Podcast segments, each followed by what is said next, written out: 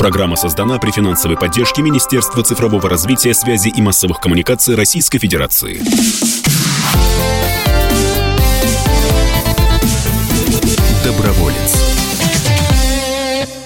Доброе воскресное утро, уважаемые радиослушатели. В эфире, как обычно в это время, программа «Доброволец», программа о смысле жизни, о хороших делах и хороших людях. Меня зовут Вадим Ковалев. В гостях у нас сегодня президент благотворительного фонда «Гольфстрим» Виктория Якимова. Давайте для начала кратко расскажем, чем занимается благотворительный фонд с таким названием «Гольфстрим». Я должна сказать, что наш фонд изначально, да, начиная с своих истоков, он занимался адресной помощью, адресной поддержкой. Но мы выросли, и на данный момент мы занимаемся развитием инклюзивной культуры в обществе. А, у нас появилось очень много разнообразных интересных проектов в этом направлении.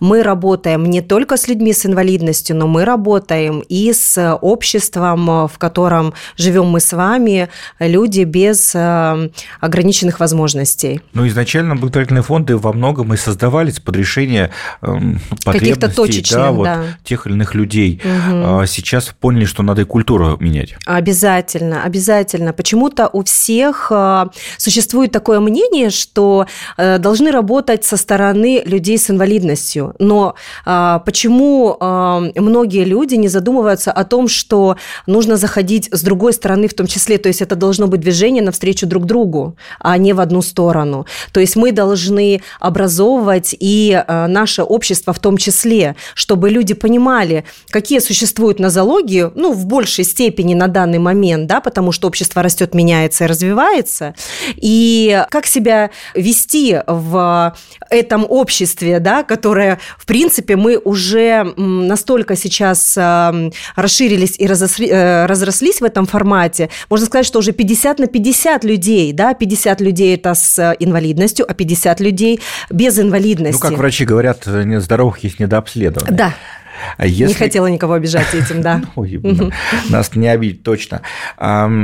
Какие формы вообще сейчас актуальны взаимодействия между бизнесом и некоммерческими организациями? В сознании, я уверен, подавляющего большинства радиослушателей форма это весьма однобоко выглядит. Ну, есть э, хорошие люди, есть волонтеры, есть небезразличные россияне, которые хотят кому-то помочь, и они обращаются и к согражданам, и к бизнесу с просьбой, ну, как правило, трудовым рублем поддержать ту или иную инициативу, тот или иной сбор да. Как сейчас это устроено?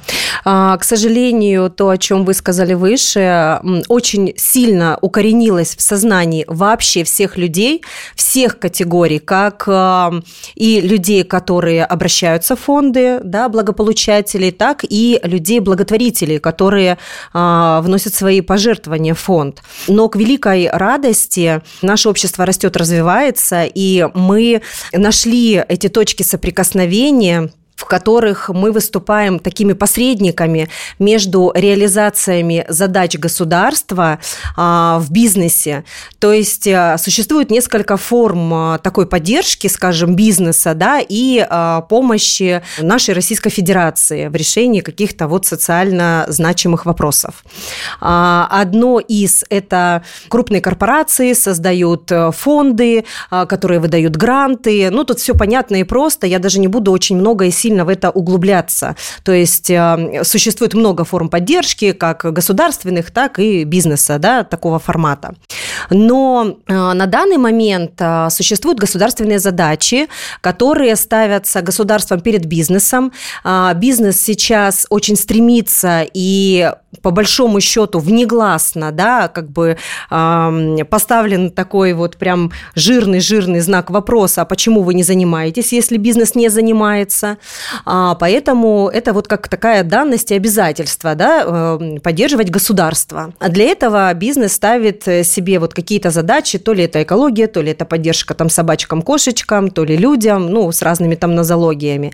И вот мы как раз НКО, в которых э, э, действительно достойная сильная команда, а в нашем фонде очень достойная сильная команда, это и методисты, и методологи, и психологи, и скажем, люди, которые знают и понимают, как работать с документацией любого направления, люди, которые умеют простраивать логистику, э, люди, которые умеют э, заниматься закупками и простраивать, опять-таки, логистические действия в этих закупках. То есть мы а, можем быть вот этими посредниками между поставленными задачами государству к бизнесу. То есть ну, мы пример, можем быть пример, реализаторами. Пример. Вот, э, да, я хочу сказать, что к великой великой нашей радости, гордости.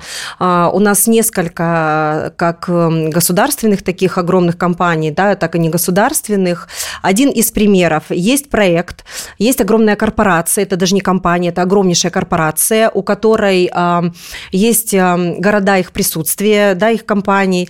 Это много городов по всей территории России, в том числе и очень далекие города, северные города, а, маленькие, в которые нужно там угу. добираться на оленях, грубо грубо говоря. Эта компания, эта корпорация а, занимается тем, что поставляет а, оборудование очень редкое, очень дорогостоящее, то есть оно таким образом поддерживает э, в городах своих присутствие э, клиники, поставляет оборудование. А, мы выступаем посредниками, то есть мы занимаемся закупкой этого оборудования, мы занимаемся доставкой этого оборудования, и мы а, отчитываемся компании уже готовым отчетом. А, в чем плюс и почему эта компания обратилась именно к нам? Потому что для того, чтобы самостоятельно этим заниматься, нужно Э, ну, официально знаниями. регистрировать э, фонд, да. И, ну и знаниями надо обладать. Знаниями обладать и э, нанимать дополнительных людей, дополнительный штат.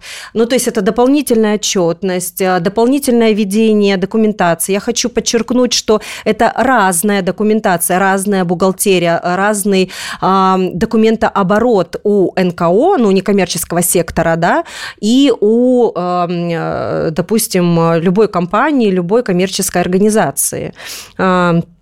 Также есть у нас э, опыт э, с другой компанией, которая все-таки решилась создать свой фонд, а, и мы выступаем э, вот в какой роли. Мы помогаем этой компании на первоначальном этапе вхождения. То есть мы сейчас взяли под ключ полностью организацию всей работы, выстраивание любого документа оборота, бухгалтерии, отчетности в налоговую и в люб... ну, во все другие службы, да, к которым а, благотворительный фонд имеет отношение. То есть мы сейчас все выстраиваем, мы налаживаем логистику и все остальное прочее, и уже это все налаженное, готовое передаем а, компании, обучаем тех людей, которые будут там работать, которых они набирают к себе в штат. Нас слушает да. традиционно большое количество представителей некоммерческих организаций, волонтерских, инициативных групп. Дайте совет, как э, найти выход на деловое сообщество, на бизнес, э, как выстроить взаимодействие с ними? Единственный мой совет э, не жадничать в формировании своей команды. Нужно брать действительно достойных, серьезных, дорогих, а, высококвалифицированных специалистов. Я хочу подчеркнуть, что сейчас сектор НКО вырос на такой уровень, когда мы не имеем права Э, ходить с протянутой рукой и говорить, какие мы бедные, несчастные, и что у нас нет э, средств платить зарплату.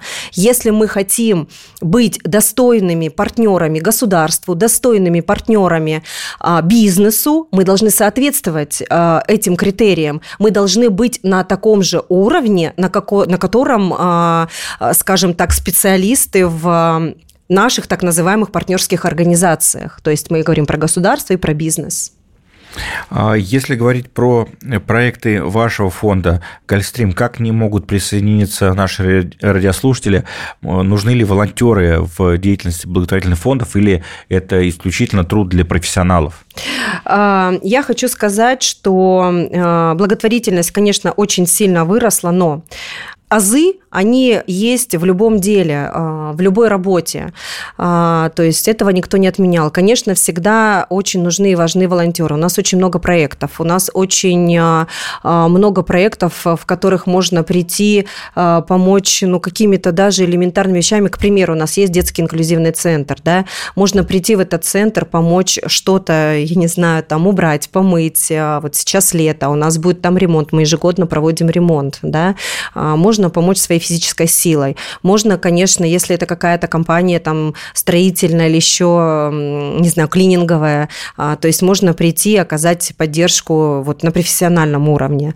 А, также у нас есть а, проект «Подростковый клуб», то есть в котором, ну, если мы говорим про Москву, да, подростки, которые выезжают в э, разные, скажем так, уголки города Москвы, потому что они социализируются. Мы с огромной радостью, если профессиональная волонтерская организация, да, есть, мы с радостью готовы запартнериться, и нужна действительно помощь волонтеров, там, чтобы где-то коляску довести, где-то помочь именно тоже вот своей волонтерской физической силой.